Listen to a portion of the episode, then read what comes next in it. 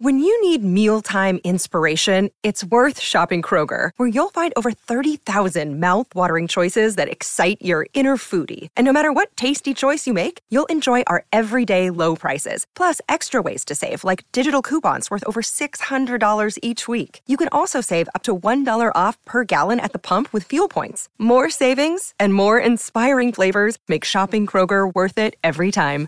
Kroger, fresh for everyone. Fuel restrictions apply. Hello, everybody. This is Marshall Poe. I'm the editor of the New Books Network. NBN listeners like to read books and buy them. So we thought we'd tell you that right now, our friends at Princeton University Press are having a remarkable site wide sale. You can get 50% off books, including ebooks and audiobooks, with the code 50, F I F T Y, at checkout until May 31. You can save some real money on Princeton University Press books. I encourage you to go there and check it out. Welcome to the New Books Network. Hello, everybody, and welcome back to New Books in Psychoanalysis, a podcast channel of New Books Network. I'm Dr. Roy Barsness, psychoanalytic psychologist, professor, educator, and founder and executive director of the Contemporary Psychodynamic Institute, and author of Core Competencies in Relational Psychoanalysis, and I am your host for today. I have the privilege of interviewing psychoanalyst Robin McCoy Brooks, author of Psychoanalysis, Catastrophe, and Social Action, which was released this year by Routledge. Robin is a Jungian analyst and is in private practice, is an educator and a consultant here in Seattle. She is also the co-editor in chief of the International Journal of Jungian Studies and serves on the board of directors of the International Association for Jungian Studies. She's also the founding member of the New School for Analytic Psychology, and I could go on and on. Um, I will, from this book, the title psychoanalysis, catastrophe, and social action, what we are seeing is a fascinating vol- volume using psychoanalytic theory to explore how political subjectivity comes about within the context of global catastrophe. You can see the relevance, uh, just given our, the situations we are in our world today, of this particular text. In this text, Robin offers arguments through a thorough and impressive understanding of Kristeva's theory of signifiance, Lacan's collective logic, Heidegger's secular reading of the Apostle Paul, and Jung's conception of neighbor. Welcome, Robin. Thank you, Roy. And also, th- thanks for your kind and thoughtful introduction. I can tell that you've actually read what I've written in, um, in our preamble before we, you started recording and now. I also want to thank you for your service. This is a service of interviewing authors such as myself so that an interested public can have access to information, which is a collective in itself, a form of community building that, that, that I just want to acknowledge. I also want to thank the listeners who are part of that community that even though they, they don't exist yet and they're invisible. Mm-hmm. Yeah, mm-hmm. so thank you. Oh, thank you for that as well. And the other thing I think we should let our listeners know is that we're both from Seattle. And the cool thing about Robin is uh, she shelters, she writes this, she sheltering in place aboard a wooden boat on Salmon Bay with her husband and with two Siamese cats. Mm-hmm. Uh, and I think that's pretty cool, living on a boat. Thank Although you. I'm totally sitting on a piece of land. Um, but yes. yeah, so welcome. I want to say to you, Robin, your book was very challenging for me um, in a way that um, I, I, I, just want to tell you my own personal story right now. Is I increasingly feel that I'm losing my own mind as to how to live in this world. It seems a world that seems preoccupied with itself, and I often find myself anxious. In that, on the one hand, I'm seeing that we're becoming increasingly capable of recognizing complexity and multiplicity of the human being condition and a greater regard for difference. Yet, on the other hand, these differences often seem turned in on oneself and often feel strident, demanding personal recognition, lacking regard for the other. I often feel flummoxed just trying to get my, my bearings and wondering sometimes, have I, what have I misread? What have I misunderstood? Who have I harmed? And often feeling within these misreads a, des- a deep desire for a conversation, but most often they devolve into a debate or into a teaching moment. And it seems to me we have become bifurcated and split and politically hostile in our differences and very siloed. And yet you bring us into this work, and your primary thesis in this text is trans uh, subjectivity. And you're illustrating, for me at least, and I believe the reader in general, that transformation, personally, culturally, politically, emerges not from my individual subjectivity alone, but is located within the context of the greater whole. What do you think of, my, of how you've impressed me? What what does that um, bring up in you as as we enter into this discussion? Well, I, I think you've nailed it. Uh, the greater whole, but also not just the conglomeration of a global community, but certainly that, but also the groups, communities, societies that we are constantly engaging in, you know, identity uh, groups, um, as well as psychoanalytic groups and our friend groups, etc. As we were also, as we talked about earlier, the um, our ancestral influences that transhistorically influence us in a variety of ways, depending on mm, your clinical experience and mine. But there's a lot of theories about that, especially in Jungian psychology. But there's more and more coming out about not just transhistorical trauma, but that which exceeds the trauma, but is also our ancestral, heritage that we can reclaim. So that is part of group, not just the certainly in the public realm. There's but there's this psychical realm.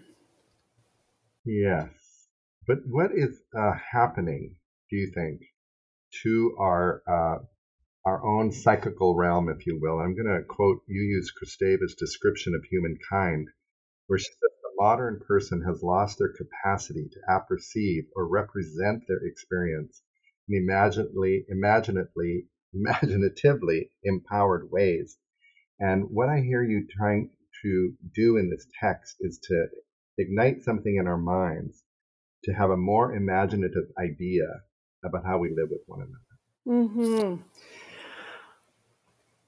I am, but I also respond to some uh, outside the, the monolith of psychoanalytic theory, or certainly my own field field of hyper training, because I'm a I, I skate in the different fields of psychoanalysis. So I want to. So with that introduction, I want to speak a little bit about uh, evolutionary sociologist. His name is Nicholas Christakis. And he described what contributes to a good society in his, his, extensive research on the biology of social behavior. So let's let's bring another discipline in here for a moment. So he claims that we are innately equipped as a species to get this band together, live cooperatively with each other, befriend each other, recognize uniqueness, show kindness, love, reciprocity in our relationships, and to learn socially while teaching what we know. I just read um, a synopsis of his book, one of them, and uh, and so so I'm interested in the conditions that allow the individual and/or community of people to ex- access these innate and shall I add psychological ca- uh, capabilities, especially in our shared corporal vulnerability and psychological dependency that becomes heightened in collective catastrophes such as COVID. COVID lives in the room right now with us. And, and, and the other sustained catastrophes that, that we face daily. But we face them not as individuals, but as individuals within collectives. So, um, based so, uh, so your your question is, what do I think about? So based on you know so so mm, bio, biology and social study indicates that we have these innate abilities.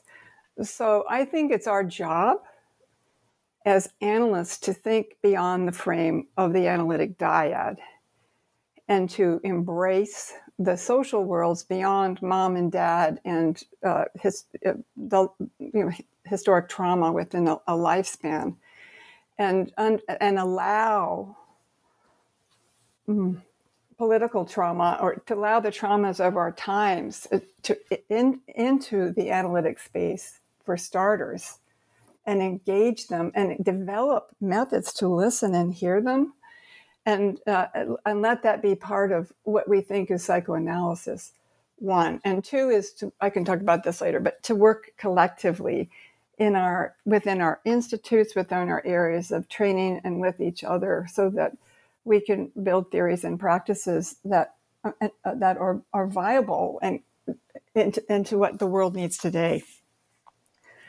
Based on these uh, so that what's innate in me can become activated. And, and my one of my central thesis is transsubjectivity, which I'll get into later, is an aspect of that activation. It allows an individual and a group to individuate beyond its own capacities, the capacity of the individual, the capacity of the group.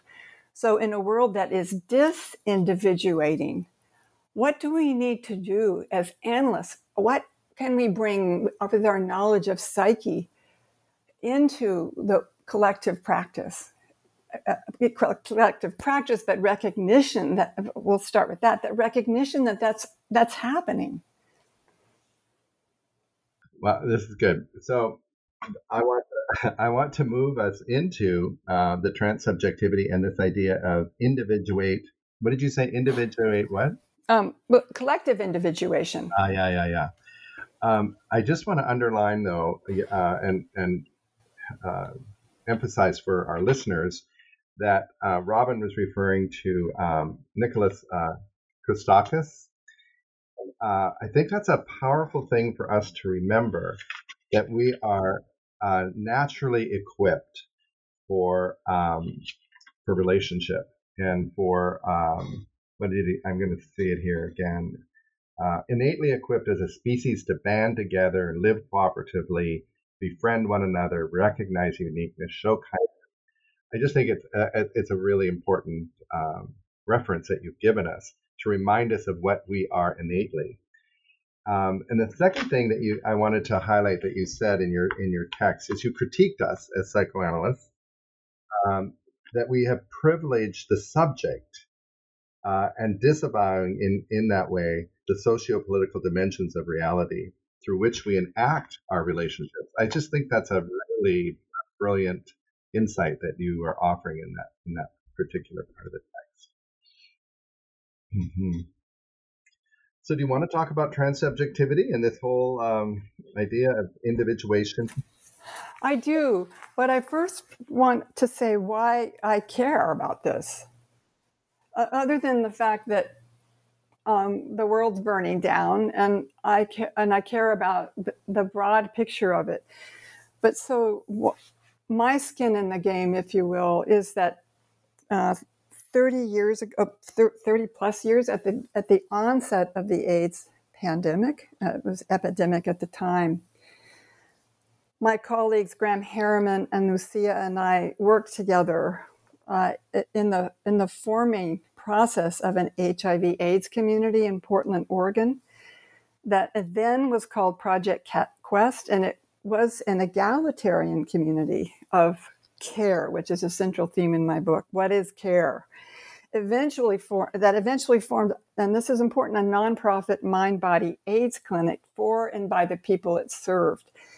And the quest it wasn't an anomaly, but it serves as an example of the healing power of community and how I, as an individual, may awaken to something I really care about within a community of care in relation to others that I might not have known anything about, which I didn't, that has the potential to mobilize a group towards collective action on behalf of itself when the world doesn't care.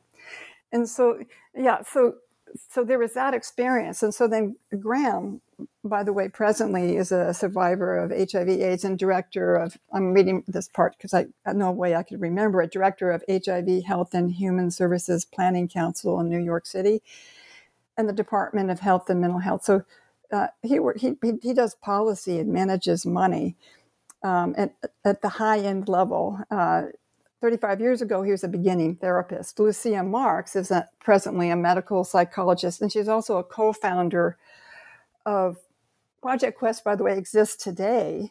And, but it's called she's the co she's the co-founder of Project Quest uh, and also the clinical director, uh, and it's the Quest Center for Integrative Health in Portland, Oregon. So, with that background, I will say in 2015, Graham out of the blue was at a conference in Seattle from New York, and he he wanted to. He, sounded desperate even to see me, and so uh, we met on his way to the airport. We grabbed that precious hour, and I, re- I remember the lighting of the bench where. Um, I may cry when I tell the story, but we were sitting on a bench outside of my office in Seattle, and and he uh, uh, immediately we kind of dropped into that the familiar way of being with each other from our shared history. And at some point, he out of his mouth he blurted, "Why didn't we write it down?" He said, and I knew it. He, he didn't have to say what it was, and so we cried, and we're sitting there crying in the sunlight, uh, and shortly thereafter, we actually decided to write the book. Uh, we're actually that's another book we're writing now that Routledge just accepted. So, but that book focuses on uh, doesn't fo- it doesn't have a psychoanalytic focus, although I'm a third of it. It's more of a mental health focus and the healing power of community. So, but I wanted to write a psychoanalytically oriented book that became an articulation of what I learned then, to kind of work through the theories that we already have and to in all of the, our various archipelago of, of, traditions and uh, and kind of formulate my own based on my own very real experience, not just the dream, and to see if it's applicable. You know, to see, uh, and it is. Uh, I knew it would be, but I needed to find. Have, excuse me, I'm having to remove a Siamese kitty. Come on, Baba. So, um, and so one of the big problems was is like, can individual psychology explain social phenomena? And and I've seen it done, in my opinion, done badly. Where I mean, there there are certain dangers of r- rushing to, to the fore there and that's why I think we need to be, do this transdisciplinarily within a cross pollination of psychoanalytic thought and bringing in social sciences, um, ethno, you know, you know, uh, um, sociology, and so on, uh, other disciplines that can, and so that we can think together. Uh, um, uh also, I'm a group leader. My I cut my teeth in learning how to work with groups. And so Project Quest emerged on a group platform. We worked with individuals and primarily groups, individuals and groups. And so when I, the last thing I want to say with regard to this is why, what's my skin in the game? When I was in analytic training, I never mentioned this experience. Can you imagine that? Because the I didn't mention it till the end, and when I did, you know, once I was already passing, because uh, one one of my analytic teachers said, Well, I don't know how you, his only comment was, I don't know how you handle all the transferences. And I, yeah, so I'm, that's what I'm thinking about. But I didn't talk about it because nobody knew about group theory. They weren't skilled, for the most part, uh, how to lead groups, unless they just happen to be gifted that way as gifted teachers. Most of us aren't. So, some are. So that's part of my critique is and part of my personal history is I didn't talk about it. So that's why it wasn't until 2015 when I was pulled into the visceral memory of AIDS that I felt the necessity to talk about it. Yeah. I want to take you back to something you said between you and your friend. Um, what did he say to you when you were sitting on the bench?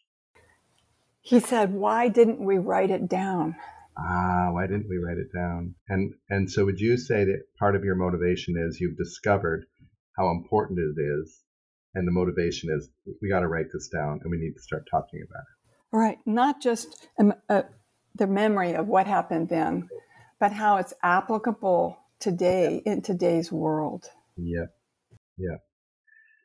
Um, in your book, um, you also talk about Connie, the case Connie that you worked with with, and um, I would like maybe would you like to tell us a little bit about that and how it relates to um, to this story? Well, yeah, it completely relates. It in the chapter that I really break it down in the in the Lacanian language uh, is what Lacan's notion of logical collectivity, and where he in the prisoner's dilemma he breaks down um, using his theories basically three stages of psychical time where a group well I, I it's my reading of him. He doesn't say it but i extend what he says where the, the collective uh, mobilizes on behalf of itself towards a shared aim. Yeah say that again. That's a really good line that i think we need to hear twice. Okay let's see if i can do it. Where you know where uh, collective. where the collective mm-hmm. mobilizes together on its own behalf towards a shared aim. Yeah.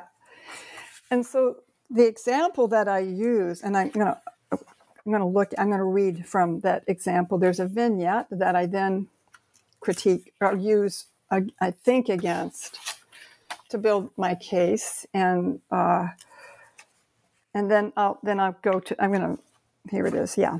So here's the vignette and it was during this time and it gives an example. These examples happen all the time. Uh, this what is a, a, by the, way? The, the, the, the transsubjective event that occurs where there, there's this where the, the group then rises on behalf of itself usually through an individual but others are kind of thinking about it and then there is a spontaneous action. Uh, it, it can happen uh, in a clinical session. It can happen at the Thanksgiving table if certain conditions are in place, where you know, there's, there's chit chat and we're talking and talking, and then suddenly the topic drops into the realm of depth. That's what I'm talking about, or around the campfire camping, or on a hiking trail, or on the phone, or even uh, and, or in a Zoom conference and it's learning to recognize. But this is, and it certainly happens in groups because I've led groups all my life, and there's a lot of time where there's a milling around and it's not happening. But when it happens, it's like it takes my breath away. Uh huh. Yeah. Even at the, including the Thanksgiving table. you know. So that's learning to recognize. Uh, so here's the vignette, and it's. Before you go on to that, uh, here's I, here's what I wrote down uh, uh, when I was reading this part of your book, and uh, the idea. And I'm also responding to um, your person who said to you, "How do you handle all those transferences?" I think what I'm hearing from you and what I understand is you you, ha- you don't.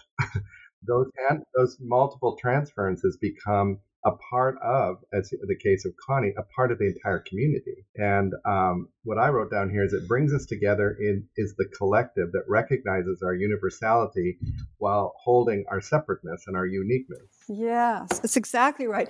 And these moments of solidarity emerge over time that then that then build towards. This happens in primary relationships that builds towards a collective action on behalf of itself, and it and it can be social justice. It could be, you know, well, I, but in this case, it was a group individuals who were living and dying of AIDS. Yeah. So, uh, and you will see, um, it's the individuals m- moving through various it, in the group. It's a group therapy situation where everybody's there because they want to turn towards the wound of their being that was opened through the wound of AIDS a Nachträglichkeit, if you will, or après coup moment where this is where I, I mean that where catastrophe opens us to our woundedness and we have an opportunity to make use of it on a collective level if we can bear the libidinal intensity. And in community, it's easier to bear, and individual work also helps, but not in and of its in and by it's not by itself. Yeah. Yeah. Cata- would you say catastrophe opens us up to what?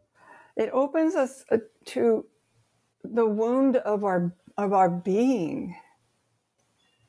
And the other thing I just heard you say is, um, I just lost it, but it's something about the collective and uh, not just the individual, where we look for uh, change. Yeah, better than that, but yeah, um, yes. where we move towards this is moves towards the transsubjective, which I I skated over, but I think it's well. Let me read this vignette, and then we can break down, if you don't mind, the, what the transsubjective moment is. I talk about it a little. So here's the scene. We go, oh yeah, when that happened, and then I would ask you, listening, you Roy and others, when is something? It's not going to be in an AIDS psychodrama retreat on Orcas Island, but you know, in your own collective experiences, when it happens, you know it. You know it. You feel it in your body, and and it's like an expansion with and amongst others, life changing, and, and and from a little bit to a lot. Yeah. So, okay. So here we go. Um, are you ready? So just sure. yeah. So oh, are you reading it from the book, by the way? Yes. Uh, what page? Um, I'm reading it not from my transcript, but I can tell you where it is. Is it, the, is it the Connie? Yes, it's the Connie vignette. Right. The, yeah. Okay. So there's a Connie vignette in the chapter before this, but I um, break it down. So uh, let's see. So um, Lucia Graham and I are with are with 28 participants living with AIDS at Doe Bay Resort on Orcas, Orcas Island. During the night, one of our members, whom I will call Connie, began to menstruate in her sleep. Blood quietly hemorrhaging out of her body on the mattress and floor throughout the night. We found her in a coma in the morning as we were gathering for the first session of the day. Our entire community moved into action. Within moments, Constance Connie was being carried on a mattress to one of our vans. Greg Kerrigan describes the moment this way we could all see our own death then. It was at that same time so healing because we were all literally lifting her on her mattress over us. She floated over the top of us. We headed towards a colorful van decorated with a hand painted rainbow motif. One of the retreat participants spontaneously started to play his flute and long, soulful notes accompanied the somber procession to the van. We were quite suddenly thrown, in the Heideggerian sense, from the order of the everyday into a reality that we were already immersed, but that had not that had somehow eluded us. That is, the ordinariness of our lives had quite violently been punctured by the reality of Connie's blood. What that foretold our powerlessness and responsibility to her impossible demand. Lucia and Deb Borgel drove towards the ferry that would then that would take them to a hospital off island. Next, I remembered that Graham and I, half mad with fatigue, were sitting on a sofa preparing to gather the group, instinctively holding each other's hands like a lifeline. Such a tender moment.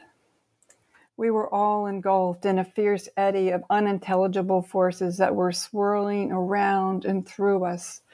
Are you ready? I asked, looking into his eyes. Yes, he said. We stood up and moved into the gathering storm. Mm-hmm.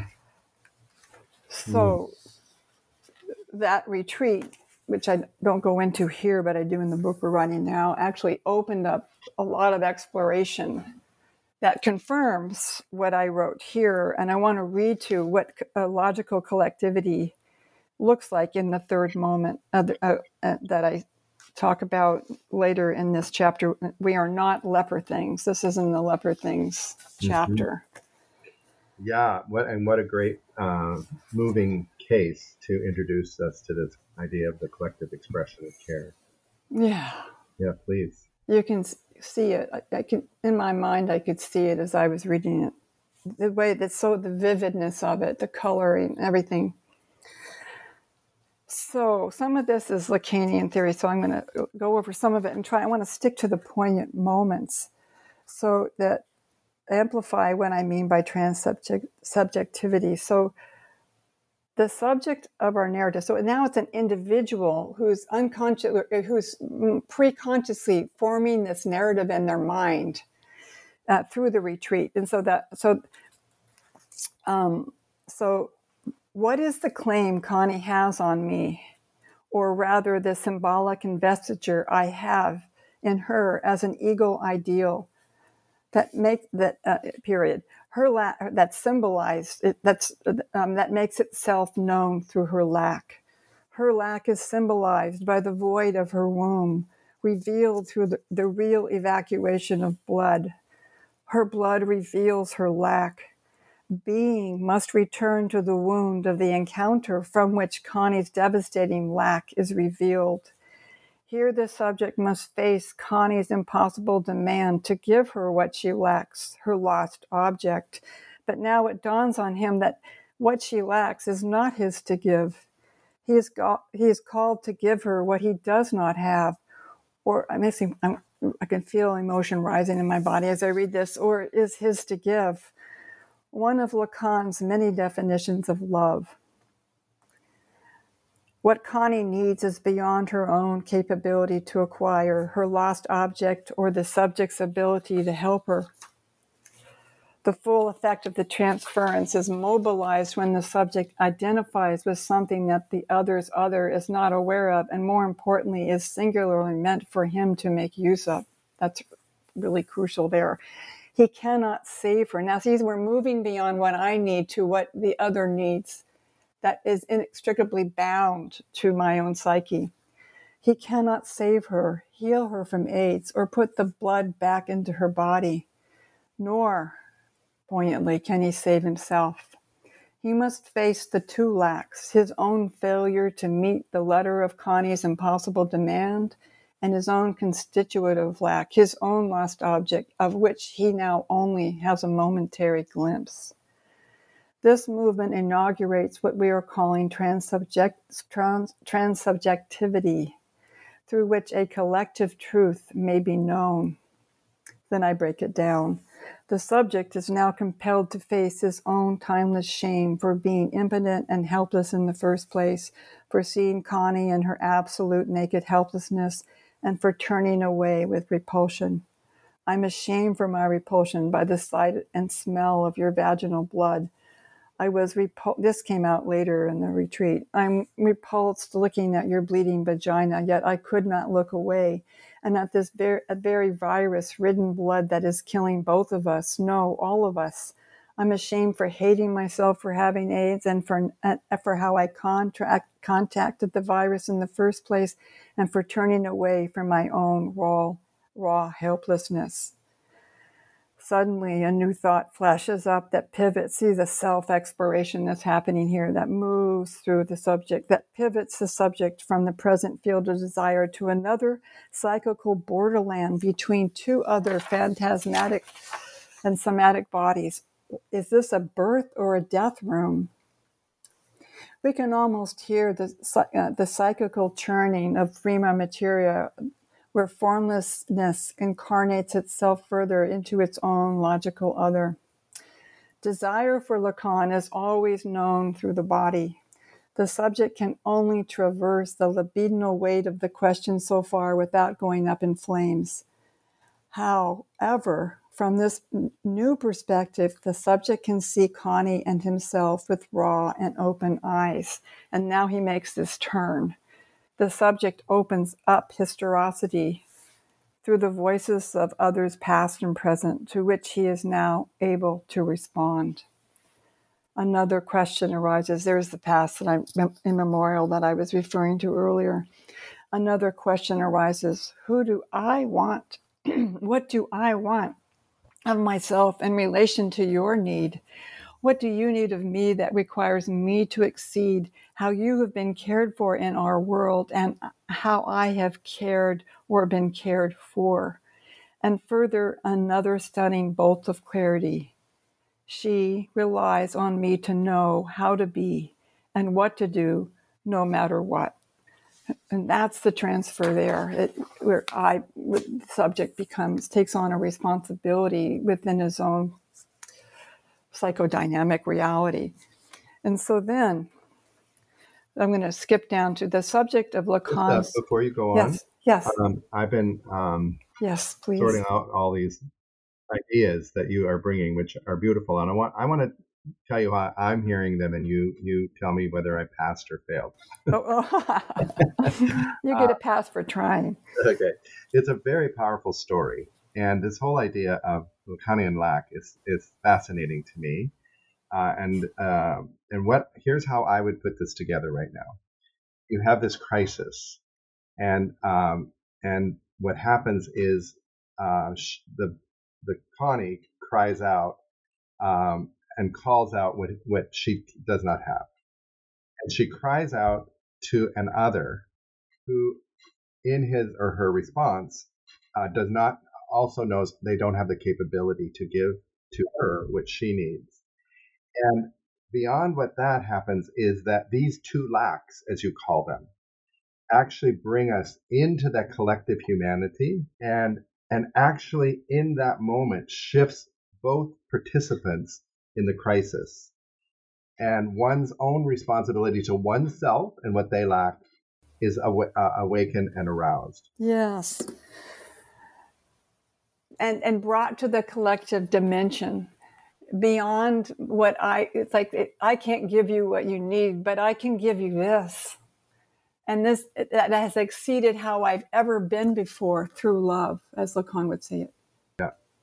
And you see, when I think of uh, all that you're around catastrophe and social action and political uh, issues and that sort of thing, at that moment, um, Hmm. it is a lack of recognition of our lack, where, where we try to run in and say, I can solve this. I'm the fixer. I can do this. You should vote this way, do this, da da da da da da.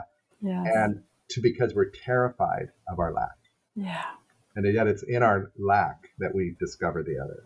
That's my take on your words. Right. And that's really well put, I would say, and it extends how I was even thinking about it, because it means that's what we as analysts can facilitate or follow in the dyad is the awareness of my own constituent lack. So when it gets evoked in the other or others, I can have an internal engagement with it that doesn't become um, like grade school. You know, it, it, exceeds that. That we have to go through that. But do you like me? No, I don't like you. Are you? You know, it. uh, Yeah. So that's what. Some, that's a way we are relevant in this collective question. Yeah. Yeah. Now, I know you were going to say something more about transsubjectivity, so I, I now that you've given me a pass, I don't. Oh. Uh, please go ahead with what you were going to say. Well, so I'm going to skip around here. But so the so the subject, in a sense, if we were to put words to it, says her fate is also mine and all of ours. That's yeah. It's very Levinasian, isn't it? Mm, Yes, it is very much the logical reason. But we stay yes, the lot. But thank you for saying that reference. The logical when he says logical, Lacan means unconscious or the the psychical reasoning in the third moment opens the subject's formulation of a truth it now believes is shared by the group. So this is so then there's a wow, this we move from our own narcissism. We're moving to the different, stages of narcissism, I and other, to oh, now the group.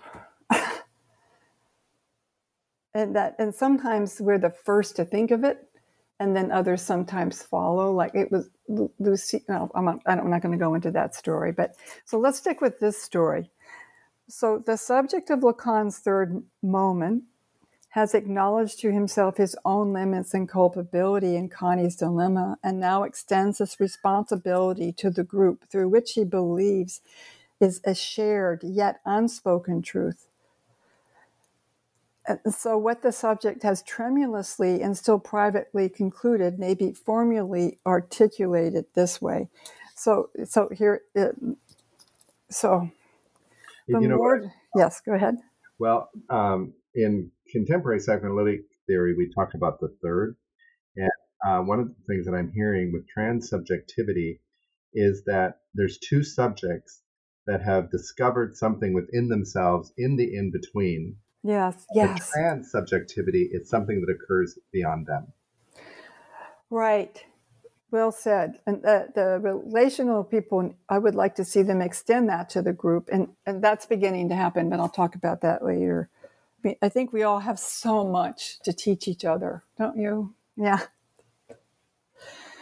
So with this vignette, it culminates in, and now this is would be if we could put into words what is inarticulatable, um, which is the object of, which was the challenge of writing this cha- this chapter. So, so this here the subject says is saying to themselves the mortifying effects of shame I feel towards myself for having AIDS in the first place and have likewise inflicted on Connie in her nakedness can now be recognized as not entirely originating from my own constitutive vulnerability or lack, but perpetuated by a brute and senseless reality outside of myself that I complicitly supported.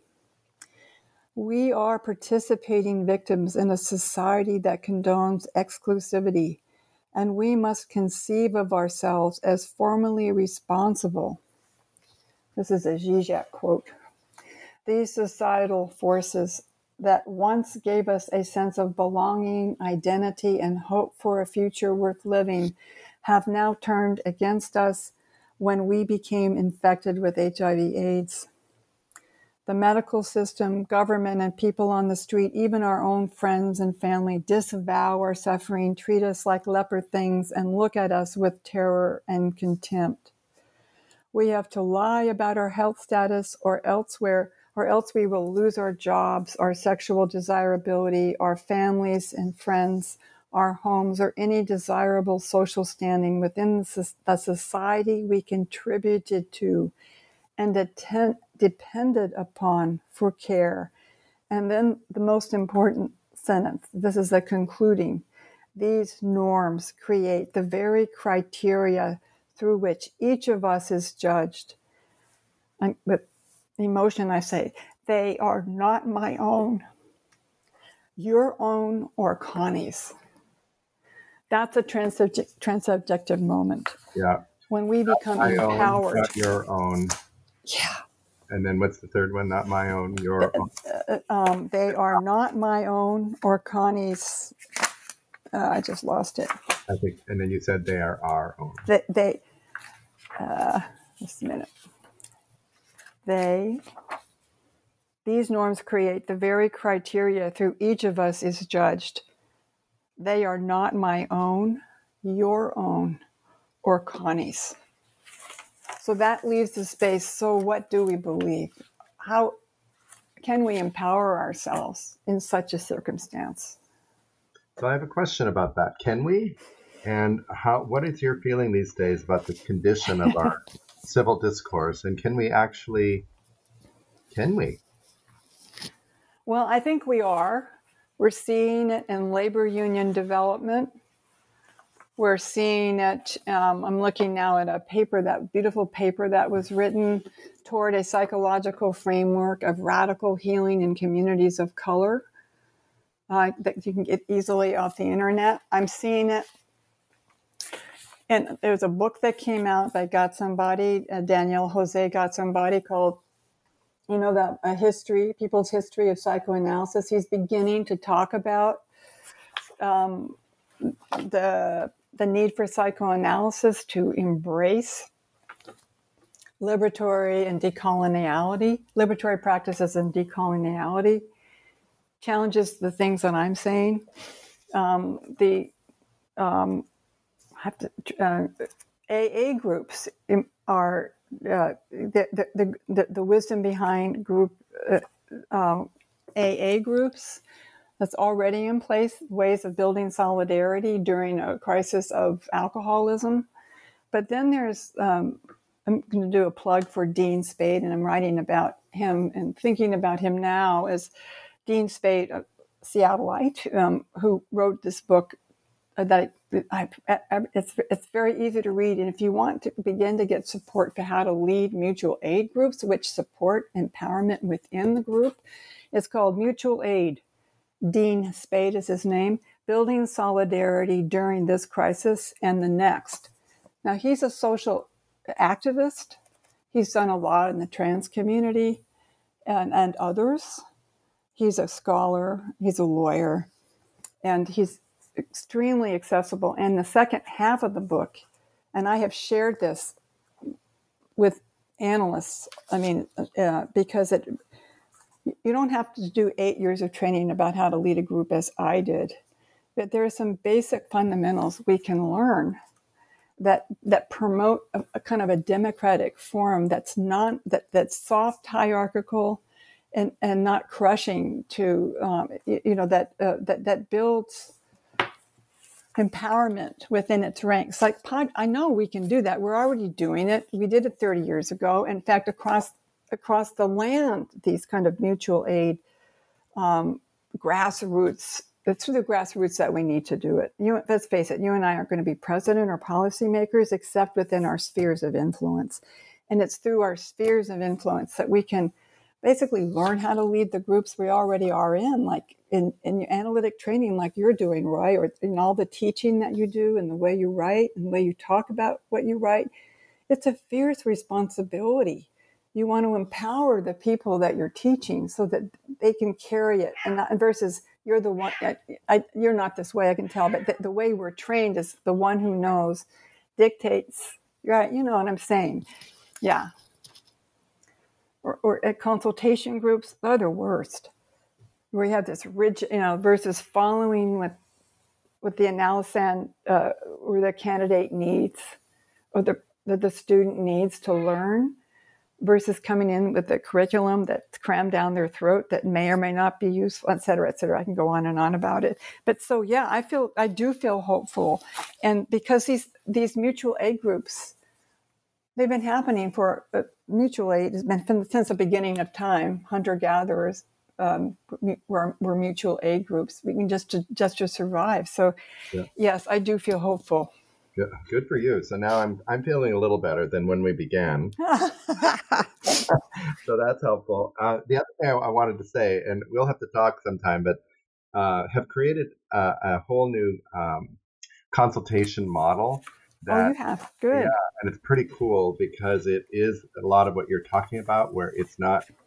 Uh, well, I won't go into it now, so we'll have to talk about that some other time. Oh. It does it does have a transsubjective goal and idea to it uh, that is community based rather than expert based, and um, I think there is oh. ways that we can actually Im- impact a change in our in our in our field, but also um, I think it can be broadened out to how we live in the world. So Absolutely. Um, for our listeners, um, and of course, time is always an issue, but I, I just, if you could tell me again, you, uh, we have the Gatsby that you gave, and to our listeners, the title of his book is um, A People's History of Psychoanalysis.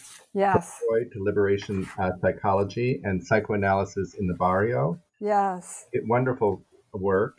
And then you mentioned um, wrote it here somewhere, but if you could tell, give the citation for the uh, the paper, the African American. Uh, yeah, yeah. So I'm looking for that now. So oh, oh, there's another. There's two papers that I want. There, there's um towards a psychological framework of radical healing in communities. If you uh, just Google that, and you can. I, I believe I. I don't think I paid for this paper, but there's a number of authors. It's very well written, meaning uh, it's they write better than I do in terms of uh, because it's very clear what their um, approach is and, and what the influences that they're bringing. And then the other paper I want to recommend that I just started reading, uh, it's called it's by Hassinger and Pivnick. Can you Hassinger?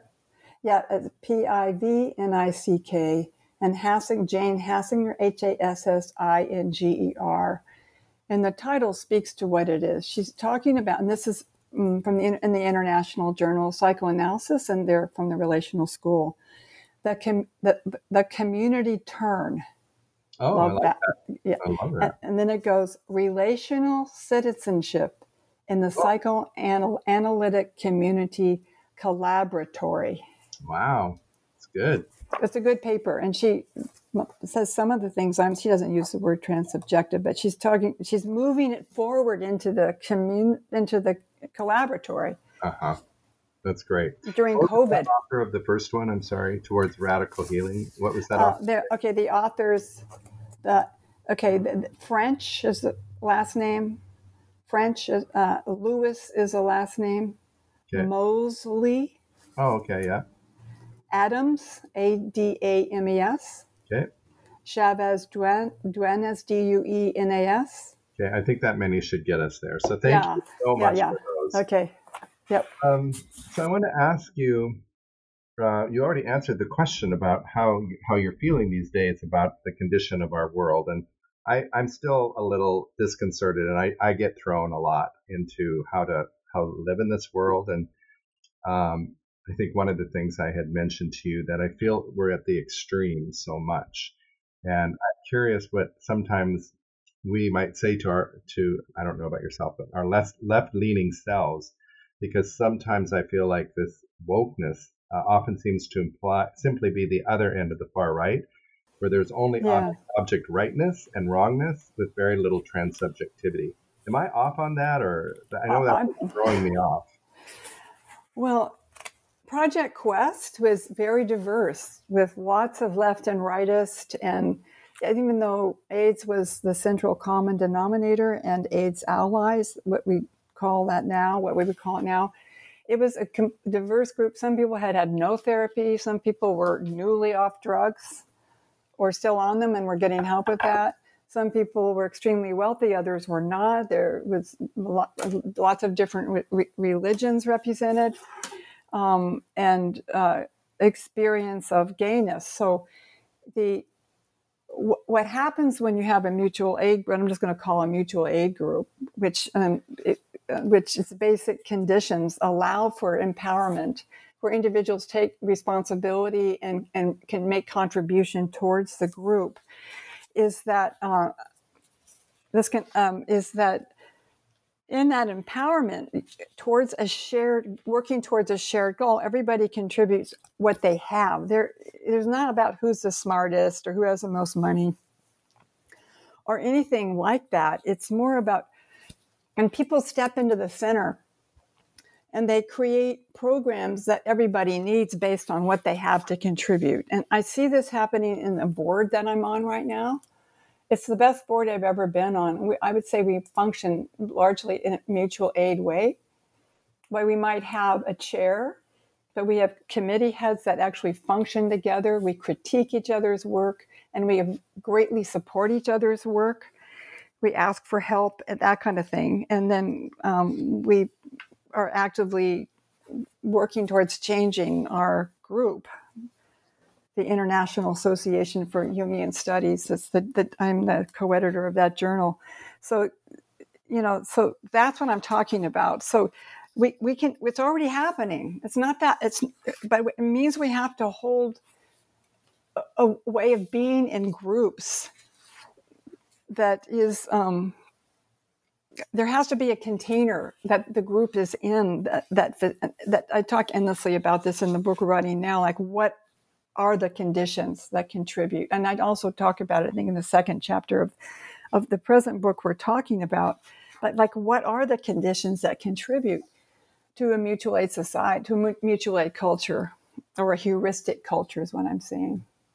Well, Robin, we're having to come to an end here pretty quickly. Uh, what you just uh, taught me, though, in those last few seconds, I take you back to uh, the line that you said earlier in the podcast of uh, catastrophe. When I asked about all this wokeness and all that, you you said catastrophe opens us to a wound, our, our wound of being, humanity, and and I think that the AIDS um, AIDS story did bring very divergent uh, populations together, and in that common catastrophe, they found healing, and um, I'm hope, hopeful that we can. Uh, uh, I don't want more catastrophe, but maybe where I have um, diverted my eyes from what you're trying to message here is from the fact that there is a catastrophe, and um, how am I participating in it? So I'm really grateful to you for all of that. Um, I just want to give you an opportunity to tell our audience, um, like uh, two things. One, any last word you want to leave with our listeners, and then just letting us know what's next for you. Yeah. So you're a great summarizer. I really appreciate that because I'm I'm writing down what you say because it also extends how I've been thinking about it, and you say it in a way that I hadn't thought of. So thank you for that. Um, but I would say that in catastrophe, my wound, the wound of the world opens me to my own wound that then allows me to have a possibility of, uh, of making a collective difference through action, through action. And, and the community, from a, from a, uh, a, a, a, how to say, from the, from the, gra- from, a, from the grassroots. So where I'm struggling along with this is in the various mm, professional communities I'm in, in my family, extended family, and in my friend group, finding ways in which we can make a difference that changes the so that uh, particularly in our discipline let me let me stick with that so that we become viable. Yeah. Yeah. Well we have one minute left. What is okay. next, what is next for you? As i've already said i'll just tell the title of the book let's just accept it our we have a contract, so I'm thrilled about that. Lucia Graham and I, and so this book we've been working on since 2015, which is a mental health and mutual aid hybrid book. Here's the title: "The Healing Power of Community in Mutual Aid Cultures: Exploring Radicalized Mental Health Through the AIDS Crisis." So that and other things are that's the the the, the front that's on that's on my canvas right now. Oh, that's great. Thank you for asking. Yes. Well, thank you so much for mm-hmm. letting me uh, interview you and get better acquainted with you and this lovely book that you've uh, produced. Thank you mm. so much. And thank you.